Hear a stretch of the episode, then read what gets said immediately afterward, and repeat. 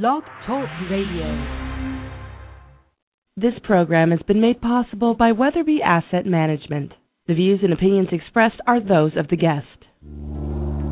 Weatherby Asset Management is dedicated to providing exceptional wealth management services by forming partnerships built on trust, understanding, and thoughtful advice. For more than 20 years, they've been offering objective perspective, personalized planning, and sophisticated investment management to individual investors and families, as well as pension plans, foundations, and endowments. Contact them at www.weatherby.com. Weatherby Asset Management, located in San Francisco and New York City. this is Kathleen Burns Kingsbury, and like I, I showed the book, maybe you saw it, people saw it. I uh, saw the, author, book.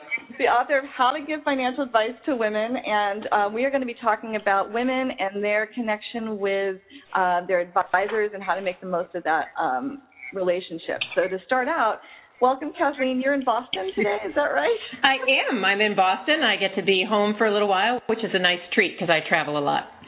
Yay! Wow. Well, we're so glad that you could be with us. And um, I'm coming out live from San Francisco, and we have people listening and viewing now, tuning in all over the world, and want to know just a little bit about you and your background, and what had you even write this book in the first place.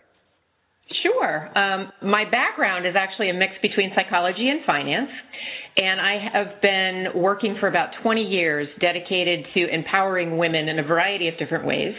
And with how to give financial advice to women, this was the next step of how do we uh, empower women to feel better about themselves and their relationship with money, and then also um, how do we empower the advisors who serve them to work with them to have a better relationship. So it really kind of came together uh, that way. And so it's really been a thrill to get out there and talk to women as well as talk to a lot of really great advisors who are committed to doing a better job uh, with affluent women than they've done in the past. Yeah, and it's such an important uh, field. I know a lot of advisors are seeing the importance of connecting and interfacing more with the women that are in front of them, mm-hmm. and um, not just always focusing on the man and the couple. And uh, what do you have to say to the women in these roles? Like that's what we're really here to have a conversation about. If um, let's talk about it first from the standpoint of if a woman is there solo. If she's uh, mm-hmm. by herself, you know, maybe she's divorced, maybe she's single, maybe um, she's widowed. Like maybe there's different things to think about in those different categories too. Well, I think the first thing that we have to do as women is we have to make this a priority. And for some of us, managing money is not a lot of fun, right? If you haven't gone into the financial field or it's not something that really excites you, investments, then it can be hard to kind of dedicate the time you need to dedicate. But the way that I encourage women to think about it is, you know, this is your life savings. And, and if you're single, if you're divorced, widowed, whatever your situation is, that it's really important to make it a priority. And it can be an enjoyable experience if you find a female friendly advisor. And so it's really, really important to uh, interview advisors the way you would interview uh, maybe a nanny for your kids, or you would interview a, a new doctor if he was going to do surgery with you, whatever it is. You need to kind of do that dil- due diligence and also trust your gut because we have great gut senses. And so uh, I really think it, we need to be a little bit more empowered and a little bit choosier as to the advisor we work with. Okay, I want to I want to drill down to this because sure. you said female friendly advisor, and I'm sure there's a lot of advisors that might read your book and say, okay, this is how I need to look female friendly. But I want to know how a woman actually can tap into is this person really going to meet me with what matters to me and am I going to be able to ask the questions that matter to me and are they really going to listen? Like that's the how does a woman know that? Like how do they differentiate that? Well, I think one of the things that's really, really important is I, I think most women, maybe not all, but most women, we have a really good gut sense and we know if there's good chemistry or not. And sometimes we talk ourselves out of our gut instinct. So the first thing is to, you know, make sure you have good chemistry with this person. Now, they don't need to be your best friend, uh, but you have to feel comfortable being able to share with them. Uh, and they have to also be an advisor who's willing to take some time to kind of develop that relationship. And so if an advisor is really pushing you to hire them or not willing to answer your questions or rushing you in any way, that's not a very female friendly practice. But advisors who will give you the time and space, really listen to what you have to say, say. Um, I think those are the more female friendly ones. And the other point I want to make is that it's okay to ask them, do you work with women? What percentage of women do you work with that are like me? How, how do you handle um, a situation when you're working with an independent woman versus maybe a woman in a couple? And it's okay to ask those direct questions and to get a sense of, you know, has this advisor, male or female advisor, really thought about what it means to work with someone like me?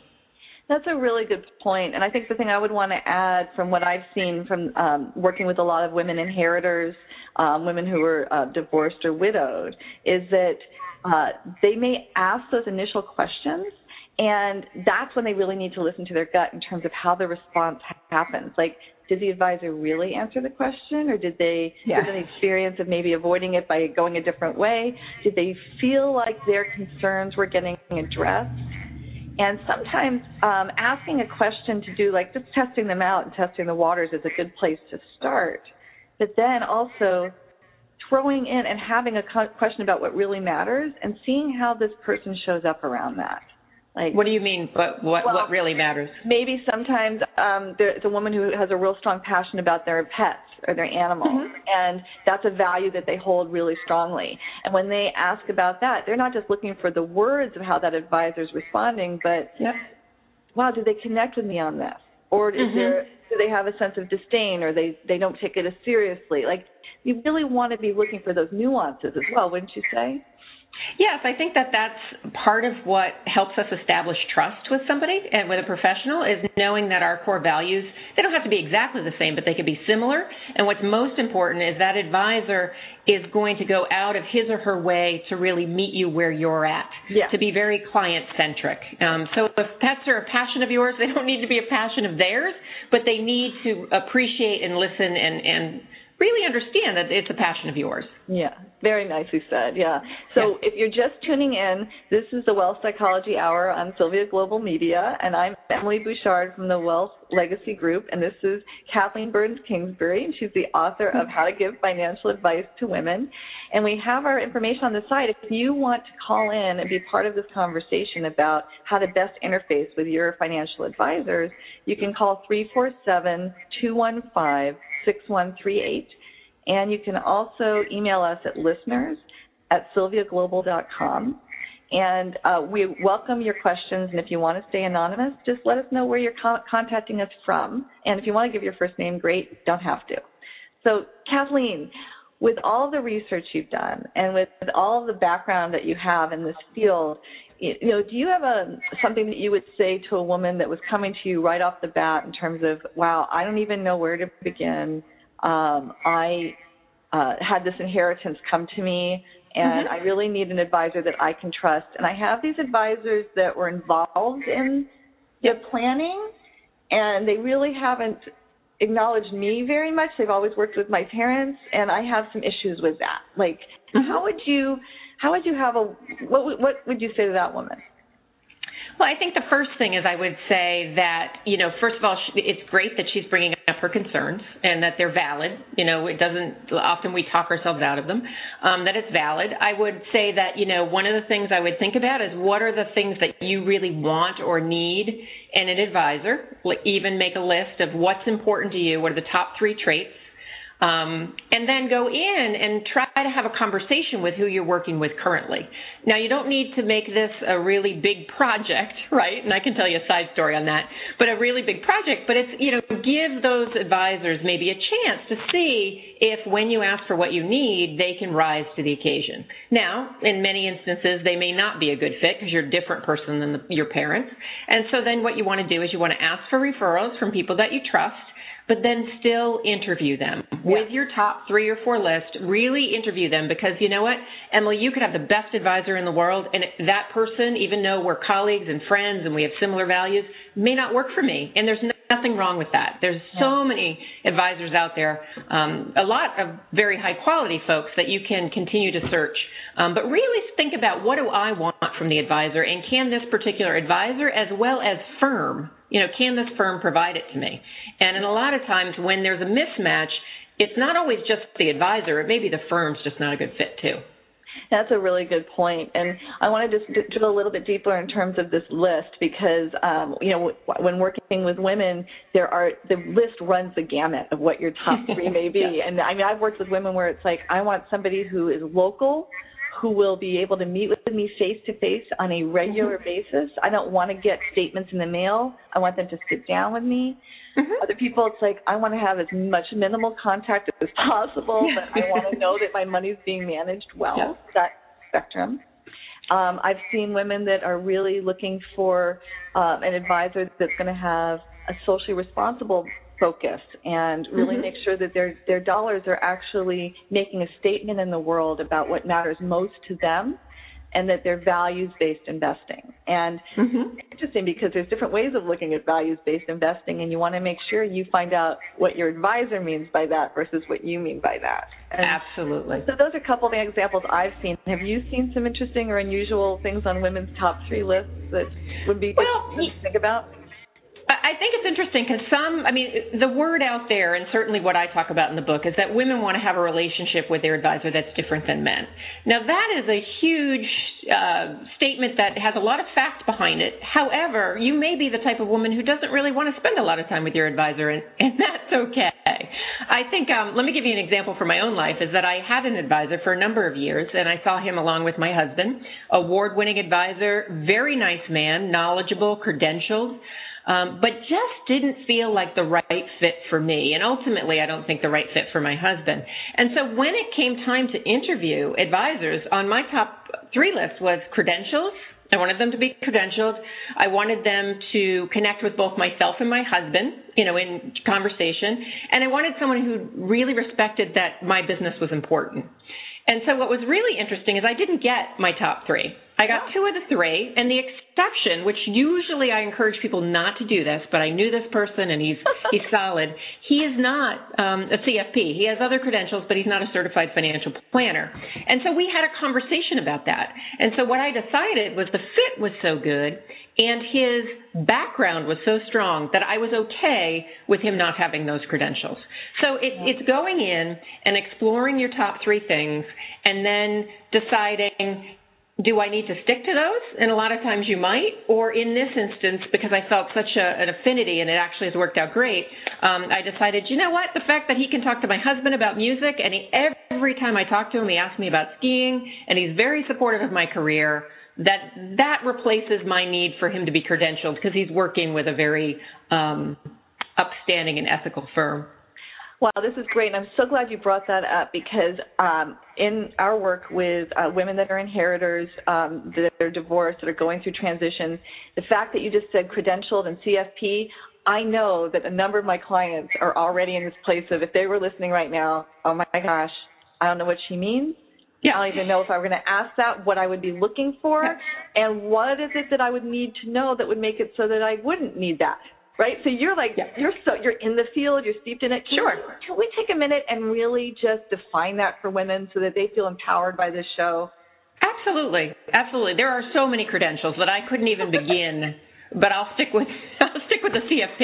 So CFP stands for Certified Financial Professional, and what that means is that they have gone through uh, a certain type of education. So it's a master's program usually, um, but additional education in addition to their um, undergraduate degree, and they have also passed a very rigorous exam and had a certain number of hours where they have worked in the field.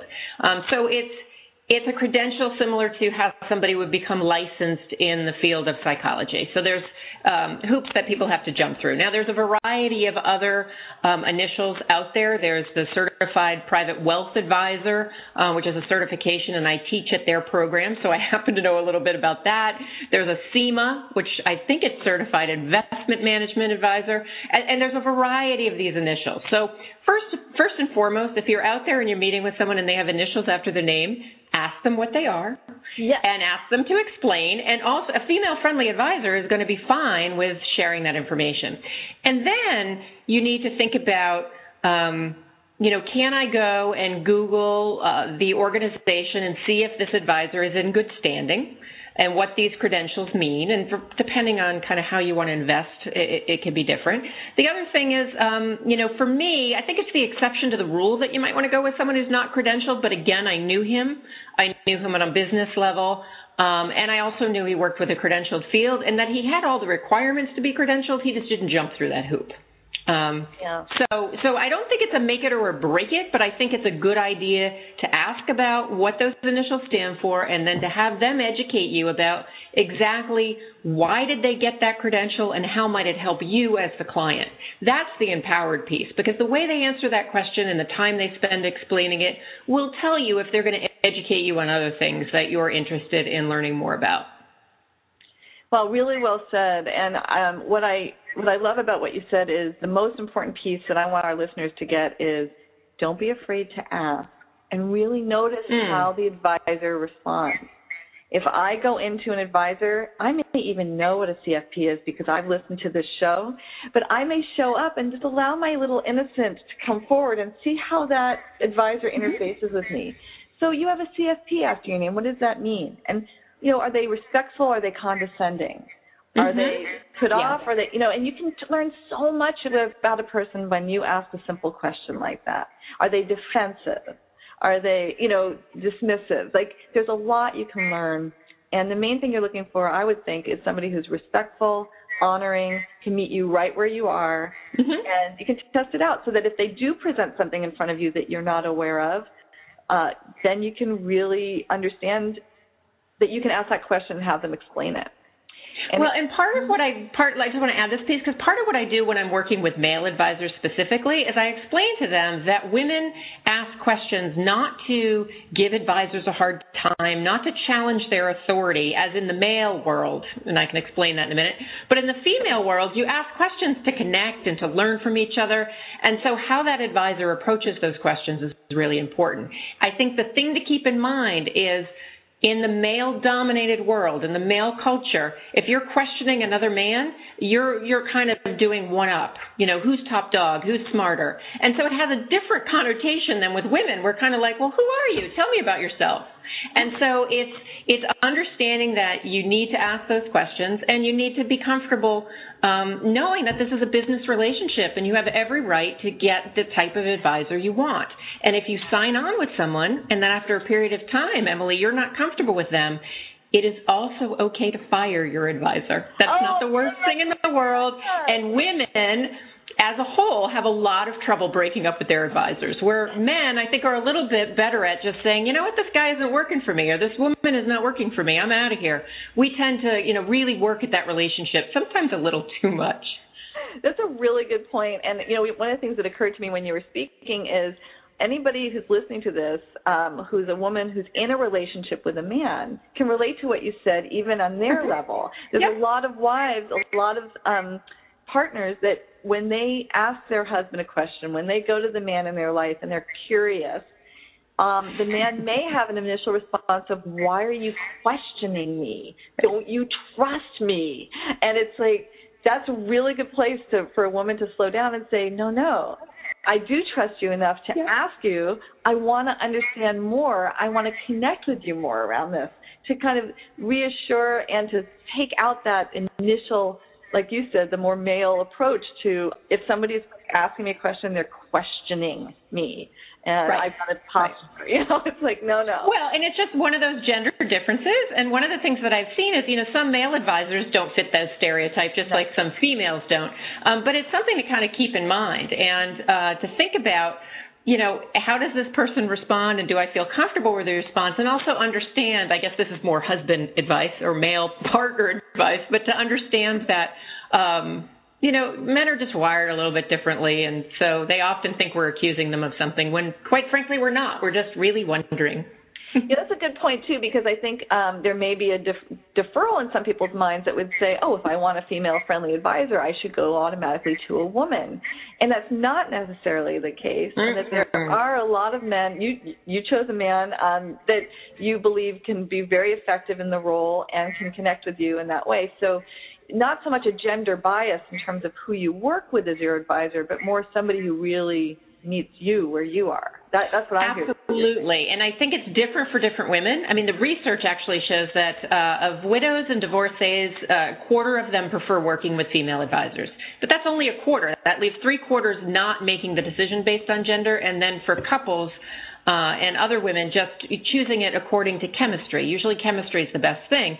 And for me, it was really interesting because I do a lot of work with female advisors and empowering women, and so I've been asked a lot, why didn't you pick a female advisor? And to be honest with you, gender didn't factor into it on a conscious level. It really was unconscious. And when I go back and I think about it, because all my advisors have been men, and my husband would feel very comfortable working with female, so it has nothing to do with him. And so I thought, what is it that I keep gravitating towards these male advisors? And what I discovered for myself, and this only works for me, is that growing up, I talked about money and balanced the checkbook and did all the financial stuff with my dad. It was yeah. actually a good time. I mean, we actually hung out and we still sometimes talk about money. And um, so that male female energy feels really comfortable and familiar uh, to me, which doesn't mean I wouldn't work with a woman, but that's just how it's, it's uh, I've selected in the past. And that's oh, yes. been unconscious. That wasn't on my list if I want a man to work with. It's kind of like it just panned out that way a really good point, and that's where the I guess you would say the psychology of wealth really plays into this conversation, mm-hmm. where um, so much of what we do in terms of how we interface with money has a lot to do with background, historical behaviors, and mm. patterning that we've either witnessed or we've experienced, and that's a really good example. And if somebody's had a kind of an avoidant issue around money because maybe their father wasn't as um receptive to those conversations and maybe there was more don't you know i got it handled there may be a way that uh, exploring working with a, a woman might open up some new mm-hmm. possibilities mm-hmm. that you hadn't yeah. considered. And there's more women in the field now than I think there ever has been. And there's a lot of there options. is. We're we're still the minority. We're still about 20% of every conference room that I walk into. 20% women, 80% men. But I think what's important to know is there's a lot of male, uh, female friendly advisors out there, and um, you know, some of them are absolutely wonderful, just like there's wonderful female ones. So really go with what works for you. That connection, that top list, that fit is more important, I think. Uh, unless, of course, for some reason you really want to work with someone of the opposite or same gender, then go for it. I mean, there's so many advisors out there looking for high quality clients that anyone who's listening to this show, that advisor is going to be lucky to sign you on. Yeah, exactly. now, um, I wanted to um, take a minute after I um, make sure that um, listeners know how they can get in touch with us. Sure. To go into that uh, that project you mentioned, I'm going to tell you, don't make a project out of it. So I want to hear that story. Oh, okay. So just to let people know that are just tuning in, you're listening to and viewing the Wealth Psychology Hour through Sylvia Global Media, and you can join in the conversation at 347-215-6138 or you can email us at listeners at sylviaglobal.com. And today we are speaking with Kathleen Burns Kingsbury, the author of How to Give Financial Advice to Women. And uh, we're going to find out a little bit about how a woman or somebody made a project out of finding the right financial advisor. well, I, I think one of the things that happens, and I've seen this for a variety of women, I've also experienced this, and I'm pretty empowered, so I was kind of shocked that it happened to me too. Um, but sometimes what will happen is we women in general, we're so relationship oriented. You know, our uh, brain science we're actually wired for connection. We're socialized from being very early on. You know this, and all your listeners know this, to be very relationship oriented. So what ends up happening is we, you know, say we do our due diligence, we hire a financial advisor, we think it's going to work, and maybe it even works for a while. And so a couple years go past, and then you're starting to feel like, you know what, this relationship isn't working. And so maybe, you know, you're a little direct and you bring some things up uh, and the advisor doesn't respond the way you want them to respond, that then what I've seen is I've seen women turn it into a project. And by that I mean it's almost like they're working in a marriage that no longer works. Except for the difference is they're not married to the advisor. And there's a lot of inertia, right? There's a lot of, uh, why move my money? It's so much effort to find somebody new and I'll just put up with this advisor even though he's not that great or she's not that great. And what ends up happening is then you stop taking care of yourself. And so I think you need to uh, speak up and ask for what you need. You only should have to do that once or twice or top three times, and then you know, you know what, this advisor's not getting it. It might be time for me to move on. Not that there's anything wrong with the advisor, it just maybe it's no longer a fit. in my case, I had an advisor who I worked with for maybe five or six years. I knew I did not want to continue working with him, but it took me two years to quote unquote break up with him. And at one point, a girlfriend says to me, as I'm talking this through and trying to figure this out, and she finally looks at me and goes, You know what? Kathleen, he's just your financial advisor. Like, you need to stop working at this. And she was so right. So at some point, I'm going to do a seminar called How to Break Up with Your Financial Advisor. Uh, yeah, um, because I think it's a skill that we need. Like, it's just business. It's not the end all be all. And you know what? He survived, and I'm better off working with somebody else right now. So I, I've seen a lot of women do that. You know, and I want to I want to stop for a minute because it's not just business you and I both know when a person's money is involved, when our money is involved, mm-hmm. it's our security. It's our future. Yes. We put a lot, there's so much invested in it besides the dollars and who's making the most, you know, uh, the best return on it in any given time. Mm-hmm. For us, it's there's so much emotionally attached to it. So that when the person who you're trusting with it doesn't show up the way that you want to, there are different chords to be pulling on. And I think what you said is I, I want to make sure we don't make it so simplified that people don't get it. It's like, no, this relationship to your money really matters. And you need to know that your advisor gets that and can meet you there with what matters to you around it. And to spend two years embroiled in trying to get them to get it isn't necessarily going to be serving you as what matters most to you. No, absolutely yeah. not. And and I'm glad you brought that up because what I meant was a little bit different than I think it may have come across. Mm-hmm. So yes, I agree with everything that you're saying, Emily. I think it's really important for men and women um, to find a relationship that works for them. When I say it's just business, it's sometimes I find that women we tend to take responsibility for the other person, or we're afraid we're going to hurt their feelings, or ah. and that's where unlike the male brain that can compartmentalize a little bit easier and go, this is my financial advisor and this is, you know, my friend, and sometimes they're the same, women tend to have a little bit more trouble separating the emotional from the rational. So that's what I meant. So thank you for uh, having me clarify that. So it's, I meant it more on the side of don't worry about hurting their feelings. It's a business and sometimes people leave and it makes sense to leave. Really well said. Yeah, and I think that, that you're right. A lot of women avoid the conflict because of the worry oh, about yeah. feelings and not just making a clear request about what we want. Mm-hmm. Uh, and then if we don't get that request fulfilled, maybe trying again, but then saying it doesn't look like it's the right fit. And boy, any woman that's in the dating world can really take this advice. it's all it all applies, right? With your financial advisor, dating your husband, your partner, it all works. yeah, I know. I'm looking at that. Like, why would I invest even more time with a man that's not gonna doesn't meet me? Yeah, it's like not a. Well, and I think the thing with financial advice is depending on the level of your wealth and depending on the engagement, it may be that you don't see them that much. Yeah. So there is a way in which you can kind of put it off or put it to the side and um, and so it's fighting that urge to say, oh, it's only every once in a while. It, to really say, no, you know, it's my life savings. It's my security for the future generation. Maybe I should take some action. Yeah, and it is. It's really being proactive and having that stance of saying, this matters to me enough to say, I want it hmm. to matter to the person that's working with me on what matters to me. So absolutely, and there's tons yeah. of advisors out there who care a great deal, so you don't have to settle for one who doesn't. Yeah. Now, I want to talk to you a little bit about when we're talking about advisors, we're kind of lumping everybody in this category. Mm-hmm. And I want to say really clearly, we're talking about financial advisors. And there's an there's different categories of financial advisors. And I'm wondering, can we speak a little bit about that next? Because um, I think it could be helpful for women to understand when they get in front of an advisor, what is behind them? Like if they're a part of a major mm-hmm. banking institution, or if they're another term that's coming up a lot more now is an RIA, a registered uh-huh. investment advisor. And um, I want to talk a little bit about that, especially around fees and how women can really interface and ask questions related to how does this person make money mm-hmm. when they work with me?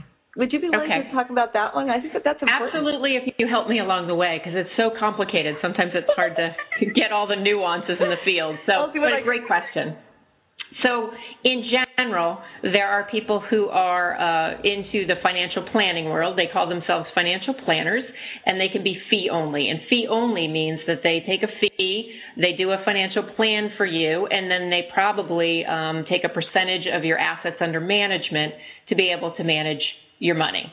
Um, there's a debate in the field, and some people feel very strongly that people who are fee only actually are able to be a little bit more objective than the second type that I'm going to tell you about. The second type is uh, commission only. And this is old school, very transactional based. And so somebody who uh, sits down with you and says that there's no fee for the financial plan, um, there's, you know, there's really no cost to you, um, that is actually not accurate. What happens is when it's commission only, uh, the advisor is actually paid by the company to sell a particular product. Or they do a financial plan and they take that as a loss in order to get you as a client. Um, there's a middle zone, which a lot of people right now, a lot of advisors are in that middle zone, which I call hybrid. And that's part of what they do is fee only, and part of what they do is take commissions in selling products.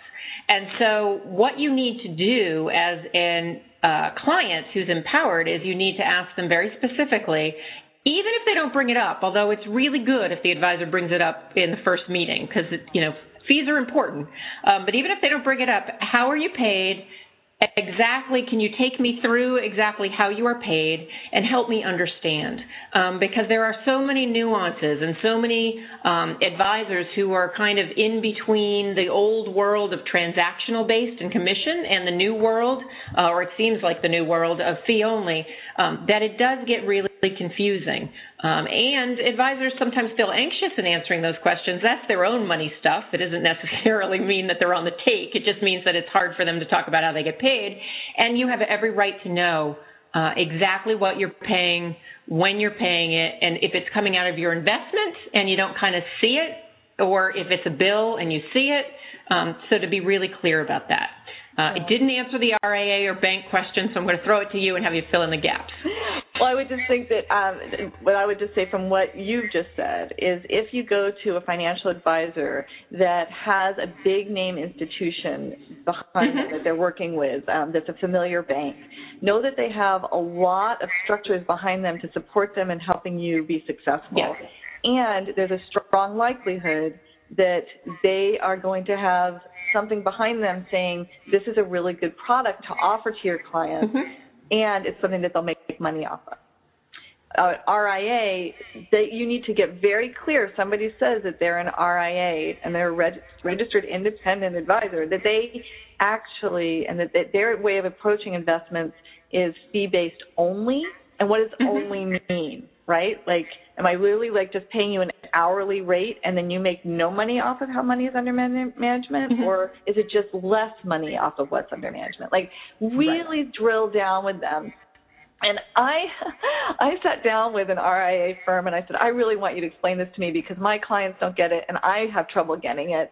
And the thing that's fascinating to me is it's very complex how it's been designed in terms mm. of what percentage, yep. depending on how much money is under management, and what that looks like over time. And one of the things that I really recommend to the women that I work with, especially, and you know, for men too, is if an advisor recommends something to you, really get clear with them about how much money they're going to make on that transaction. Mm-hmm. And it's completely appropriate for you to ask that. And then also ask, I want to know what the benefit is to me and what's it going to save me if I do this transaction? I'm thinking about one client in particular mm-hmm. who um, was looking at. Um, she inherited something that she co-owned with um, two of her brothers, and both of the brothers wanted the cash value, and she wanted to keep the house, the asset. Mm-hmm. And so her advisors recommended, and you have the cash in pocket, but instead of just taking that cash out and paying them out directly, and then losing the potentiality of that earning income on that. Sure. We recommend that you take out a line of credit. She balked at that. She did not like that. She wanted to pay, you know, with the interest rate so mm-hmm. low, and, and so we worked together. And I said, these are the kinds of questions you want to ask them to help you be powered and understand. And you want to find out what they're saying that you will be able to benefit from by keeping that money in over the time that you're going to be paying off this loan versus taking the line of credit, you know, if you were to take it out. And they gave her the whole analysis and they showed her that she was actually going to save, I don't know, over $50,000 over the time frame. And then when it came after the fact, then she started to find out about the fees and what they made on those transactions and the fact that they started to advise her to pay them off sooner rather than later was very confusing to her and Yep. had her wonder if there was another motive behind it. And it started to erode the trust. She wants to trust those advisors, but she Mhm. realized, oh, I didn't quite drill down enough in terms of my questions. And okay, I get what you're saying, but wh- when actually do you see me paying this off? And how? And it was a, it was an interesting exercise for her to go through in terms of being an empowered woman needing to get the data for her uh, you know her future and her money. So Well, and I think it's a great example of, of really thinking about the questions you need to ask, and also if things are not going according to plan, there may be a good explanation so then to go back and, and have another conversation about it. Yeah. Um, I think one of the things that I want to just say about RIAs is that um, you know a lot of RIAs around here in the New England area, and it can be different because it is different geographically, um, have a very good reputation and really do some really nice work. Um, can be a little bit more individualized and a little bit more um, uh, cater to what you need um, than some of the larger companies. Um, so there there can be an up and a downside. So once again, I think it comes down to fit. Like for instance, I like working with someone whether they're in a large firm or a small firm who thinks entrepreneurial because I'm an entrepreneur. Whereas, you know, someone else might want something that's a little bit more traditional. So again, asking those questions, exploring, and knowing you don't have to know all the answers. Uh, and hopefully you're working with someone who will fill in the gaps or be okay if you need to revisit some of these concepts a little bit later. Yeah, and another part of that too is, you know, if you're working with, let's say, somebody who's part of a private bank, you're getting the whole, Mhm. I would say, for a better word, gamish. That it's Yeah. like, you know, you get, you're going to have estate planning support there. You're going to have all kinds of other support. You can call Mhm. them at a moment's notice about other kinds of questions, and there's that real sense of being supported and held, and all these different facets of your financial life. Yep. And as opposed to as individual, um, you want to make sure. Well, what are the other resources that you have available to you? That's another. They thing may have really a very strong network or they may not. So those are great questions to ask. And, and I think that it also depends on your level of wealth and what you're looking for. Um, so, you know, th- there's definitely, I mean, I think we're raising lots of questions, and my hope is that people will just start to think about their own questions and take some of the ones that we're talking about and say, oh, these are really useful, um, and not get overwhelmed that there's all these questions. It's just, you know, it, it's really um, starting with what do I want, and then asking and seeing if that particular institution, that particular type of financial services company, and those that person with those credentials, can they meet it? The other thing is give yourself time to make this decision, you know, and give yourself time to have made a decision and decide your life's changed a little bit or something's shifted, and so it's time to move to somebody else. You know, that that is an okay thing to do. Yes, really. Well, Now, if you're jumping every two years, then you want to think about what is what is this about for me. But in general, um, it's certainly okay. You know, some decisions are really good in the moment, and then five years later, they just no longer make sense. Yeah, and I think the other part too is um, when you're choosing your financial advisor and working with them, really, you know, again, feeling that sense of empowerment to come forward. And you may find that down the road you want to start bringing up other issues you haven't brought up before. Um, maybe you know, ask them, what is it that I'm not considering that I need to be looking at? Yeah. You know, where there's that sense of, wow, this is a relationship that can grow over time too. So, um, for oh, did you want to say something else? No, I just what the one thing just popped into my mind is that you know the, the other thing that has been interesting working in the field and then you know looking for your own advisor and you know if if anything we're probably so educated that it, it can become a problem. Uh, but one of the things is to realize that not every advisor is going to be everything to you. And so once again, I think that gets to priorities. Like I would love um, to have an advisor who spends a little bit more time on the couples stuff with my husband and I, but that's not in his wheelhouse. That's not going to happen, and it's not a make it or break it. I can find it elsewhere with somebody um, like you, Emily, with your expertise, or someone in this area. So just keep in mind that there's no perfect advisor. They're just people, but that you can get most of what you want. Yeah, that's a good point, and I want to talk about couples and people who are listening that might want to join in the conversation. We're talking with Kathleen Mm-hmm. Burns Kingsbury, author of How to Give Financial Advice to Women, here on the Wealth Psychology Hour at Sylvia Global Media. And you can call in and uh, bring your questions or comments, uh, 347-215-6138, or you can email us at listeners at sylviaglobal.com. I love questions. we love it when people contact us. It was great because when we we were starting this, and I let Kathleen know we've had questions come in from Guam. She let me know she used to live in Guam, so it's like you just never know. Oh, you never know. so talk a little bit about uh, couples. Sure, sure. Well, a couple of wonderful things have happened uh, as a result of my work with Women in Wealth, uh, meeting folks like you, being able to do shows like this, getting out, talking to a lot of advisors. And along the road, what ended up happening is everywhere I would go when I was talking uh, to financial advisors, I would hear, um, well, what about when she's in the room with her husband or her partner? Or what about um, when she doesn't necessarily want to attend the meeting? What do I do? Um, and then when I was talking with the women women themselves, the female clients, they go, well, I never can really quite talk to my husband about these issues. So this couple stuff was kind of in the air, so to speak. And um, because I'm an entrepreneur and I was thinking about what's my next project, I thought, well, you know what?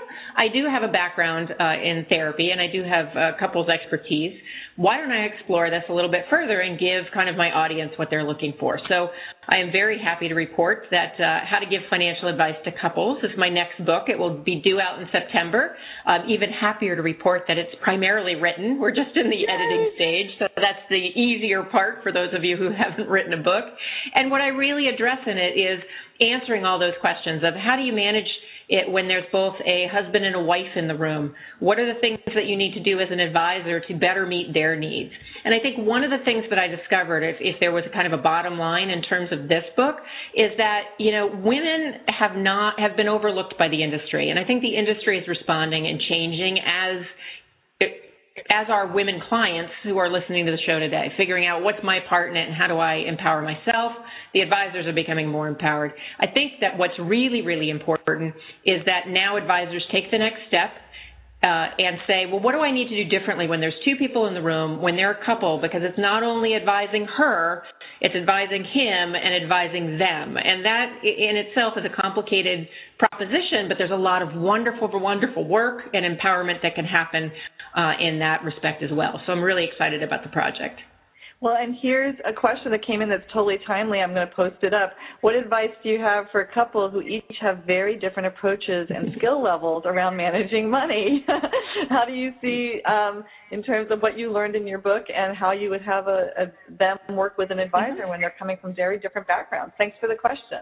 Thank you very much for the question. You know, it's it's it's very common, especially in first marriages, to have married somebody who has a different money mindset than you, so a different uh, maybe approach to money, and that's very normal. And so, one of the things that I encourage clients to do, as well as uh, financial advisors, is to really take a look at uh, and start to have a conversation that's not about who's right and who's wrong, but about what are your thoughts and beliefs about money. Um, say I'm the wife, because that means if I'm the wife looking at the husband, husband, what are your thoughts and beliefs about money? And um, then have him uh, share that without judgment, and then you share what your thoughts and beliefs are about money. The reason that I think it's really helpful to have an advisor in the room is sometimes that can be a heated discussion, um, and you can slip into patterns of disagreeing as opposed to an advisor can kind of be a neutral party. And um, it's really, really important just to listen to your uh, husband or wife's different viewpoint. Um, I don't know if we have time for a quick story, but I have a quick story on it that highlights it, or we can go to Definitely. another question. If no, no, okay. go, go to the story. That's great. Okay. So, uh, my husband and I in 2006 were ripped off by a crooked contractor, right? He stole a large amount of money from us. And so, well, the gist of it. Wait, hold on for a second. I love. I just love that you're bringing personal stories to this because it makes it so real for anybody listening or watching. And everybody who's listening has had some sort of experience of hiring somebody they trusted and then having it not work out the way that they thought. So oh, absolutely. Forward. So yeah, go on. So basically, what ends up happening is that um, my husband is responding the way he responds, which he doesn't really deal with money. Or in the past, he kind of was the money avoidant one, and I was the one who was overly responsible with money.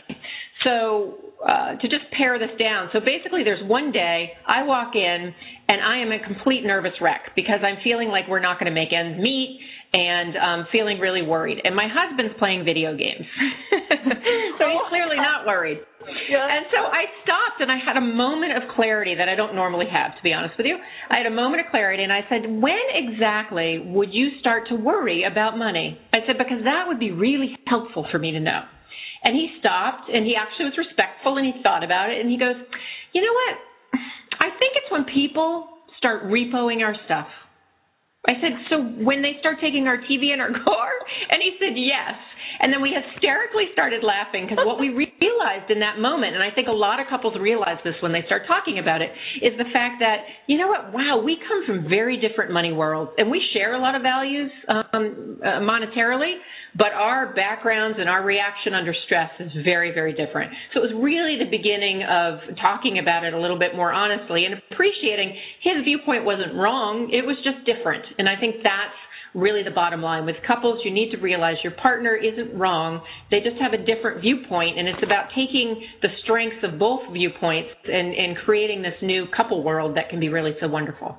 Yeah, and that's great. What a fabulous story. And what I would add to that is then um, a woman can really take on making a clear request and asking for her husband or her partner's support around what she needs to feel more comfortable. Like, mm-hmm. oh, I'm so glad to know where your bar is, since my bar is like way down here. Like the moment that the bank account gets below this number of dollars, oh yeah, oh, I yeah. go through the roof. I need your support in supporting me and how to take care of my level of anxiety around it. Not to dismiss it or to say, well, they're not reproducing our stuff yet, so we don't have to worry about it, but more, how do we meet when we have those differences? And I, you know, when I'm coaching women, there's a there's a strong way in we can come forward by appreciating and acknowledging the men in our lives, and then making a clear request and asking mm-hmm. them to to support us in what we need, and then really acknowledging Absolutely. them that they can fulfill it. You know, that that they can support us. Well, and, and the end result was we started to have uh, weekly financial meetings that were only about 15 minutes long to go over what was happening with this financial situation, where he would not play the video games and we would pay attention, and then we'd go off and do something fun. So we took a little bit of what he was doing and a little bit of what I was doing, and uh, life got a lot uh, better as a result. Very and so nice. did our couplehood, actually. That's a great example. And I could see also bringing that to your financial advisor as a couple and just to respond mm-hmm. to this mm-hmm. question even further, once you get clear as a couple where you might um, miss and maybe where there's some areas of conflict, being able to bring that to your advisor and saying, look, we have these really different views of where we need to be concerned um, how can you allay my fears a little bit, and how can you also maybe bring him some reality check in terms of what we might hmm. do to keep the repossession from happening? well, and, and with a couples friendly advisor, what's going to happen, Emily, is that they're going to be able to be a neutral party and they're going to be able to hear both sides. And in a really skilled advisor, what they'll do is they'll just translate. They won't tell you what to do. I know sometimes we want to be told what to do. They won't tell you what to do, but they'll translate and help each of you hear the other person's language, so to speak. And that's what a really skilled couples advisor can provide. And it's a really wonderful thing to be able to find someone who can provide that. Yeah, so good. And I'm so glad your book's coming out to make it so that there will be more people that can do that too. Hopefully, that's the goal. yeah. Empower women, empower the advisors who serve them. Yeah, and you know, Kathleen and I spoke a little bit um, when you were writing the book about the piece around blended families because yes. of the complexities with that. And I think one of the things that um, when I'm working with advisors is how to make sure that you don't allow the conflict of interest to have you treating this couple that's in front of you as potential or given adversaries. And mm-hmm. it's such a pitfall that people can fall into because of the protective mentality that can often happen in financial and estate planning. And so um, I'm excited to see how you know that comes out in the book as well. Well, I think the other thing is that you know it's easy for a, a financial advisor to fall into whatever their family pattern is. So if you were the peacekeeper, you might be the peacekeeper with a couple if you're not aware um, of how you were in your family. So part of the work is really looking at so what do we typically do in our couplehood, and how do we remain objective um, so we can serve women and, and the people they're in relationships with uh, better. And so that you know that's the goal, it, like squeaking in a little insight in there um, into the traditional world of financial advising. So that's where I'm pushing it a little. Well, I like it. And uh, you know, before we get into our uh, closing comments, I wanted to see: is there um, one piece of advice you would give to women going in and working with their advisors uh, to help them be as empowered as they possibly can be um, in uh, facilitating this conversation and, and, their relationship? Yeah, because you've done I think a lot they of need, research. I think that there's a, a, couple of different things. My top three would be trust your gut. I think I've been pretty clear about that. If your gut is off, um, you know, don't let your mind uh, take take control. I think you also have to not make assumptions. You have brought this message home today very clearly, Emily. You have to ask. You have to think about what do I want, and you have to not assume. So. Uh, you know, don't trust your gut, don't assume, and last but not least, and this can be the hard part for some people, do your research. You know, really think about not only what you want, but but the reputation of this person, how they're paid, all of those things that sometimes are the nitty gritty that we would prefer not to look at. That it's your um, it's your responsibility as a client to take care of yourself in that way. So those would be my top three things to really think about.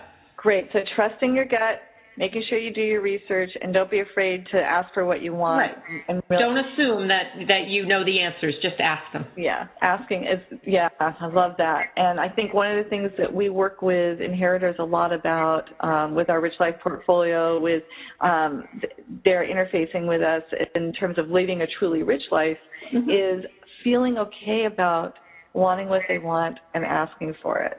Absolutely. Um, I know that there's people that are listening and they're like, well, if I knew what I wanted, you know, that would be a good place to start. So, you know, and being able to trust that what you want is really what you want. And I mean, I feel like we we're going to need to do another show because oftentimes when somebody is an inheritor, they have this sense of stewarding somebody else's mm-hmm. wishes and what they want versus being able to drop into, well, here's what matters to me, my values and what I want how do those two interplay? Mm-hmm. How am I mm-hmm. allowed to have both when I have this sense of overwhelming responsibility and obligation based on somebody else's um, wants? Right. I think it can get. It certainly is very complex with inheritors. I think the other thing is is if you are at the place of just trying to figure out what you want, there is nothing wrong with that. That that's a great place to start. And so wherever you're at and you're listening to this show, just start there and chip away at it and know that it's a process. It's not going to be perfect. It's going to take some time. Um, so hopefully, while you're working at getting better at knowing yourself, there's more financial advisors out there better, just, uh, better trained to serve you. Yeah, well, Kathleen, it's been so wonderful having you here. I want to make sure, because I think we got cut off at the beginning, that people know um, that you are a wealth psychology expert, behavior change specialist, and author of several books, including How to Give Financial Advice to Women. And you are currently working on one on how to give financial advice to couples, and we'll have you back in September when that comes out. Oh, I would love that. Yep, Yay. I would love that. That's wonderful. It's been a delight having you here. And uh, Kathleen, you know, you have such a, a wealthy background from all of the different perspectives that you bring to this. It's really amazing to be able to talk to you about this. And uh, we spent some time thinking about this show, and we came up with an evocative question for our listeners and viewers. Um, want to make sure everybody has that, and it's what would you like to change about your relationship with your financial advisor? So, given hmm. what you've heard today, given what um, we've talked about, you know, what is it that you personally see that you would like to change about your relationship with your advisor? And for listeners to really get a sense for that. And then our inspiring invitation is um, for anybody who's listening or viewing to consider how you might graciously and respectfully let your advisor know what you'd like to be different and give them a chance to show up in a new way and I think what we're going to need to add to that one is, and to give yourself permission if they don't show up in a new way, to say thank you, and I'm ready to find somebody else. That you have that right to do that. And then um, I think the useful tool we want to make sure everybody is aware of is KBK Wealth Connections is a company that's dedicated to helping financial advisors uh, connect, communicate, and collaborate with the men and women that they serve. Uh, I also work with uh, women of wealth to help them be empowered around their relationship with money and understand how their thoughts and beliefs about money impact how they feel in the world, uh, how their businesses run, and whether they're profitable, and uh, how their relationships feel. So if you want more information, you can go to KBK uh, wealthconnection.com and check out the resources there. I do have a blog and a workbook that might be of interest to you. So thank you very much. I've had a great time on the show. And the last tip I would have is trust yourself. Women know what we want, and when we don't know, it sometimes takes us a little bit of time, but really do that work because that's a great place to start. Thanks, Emily, and for having me today.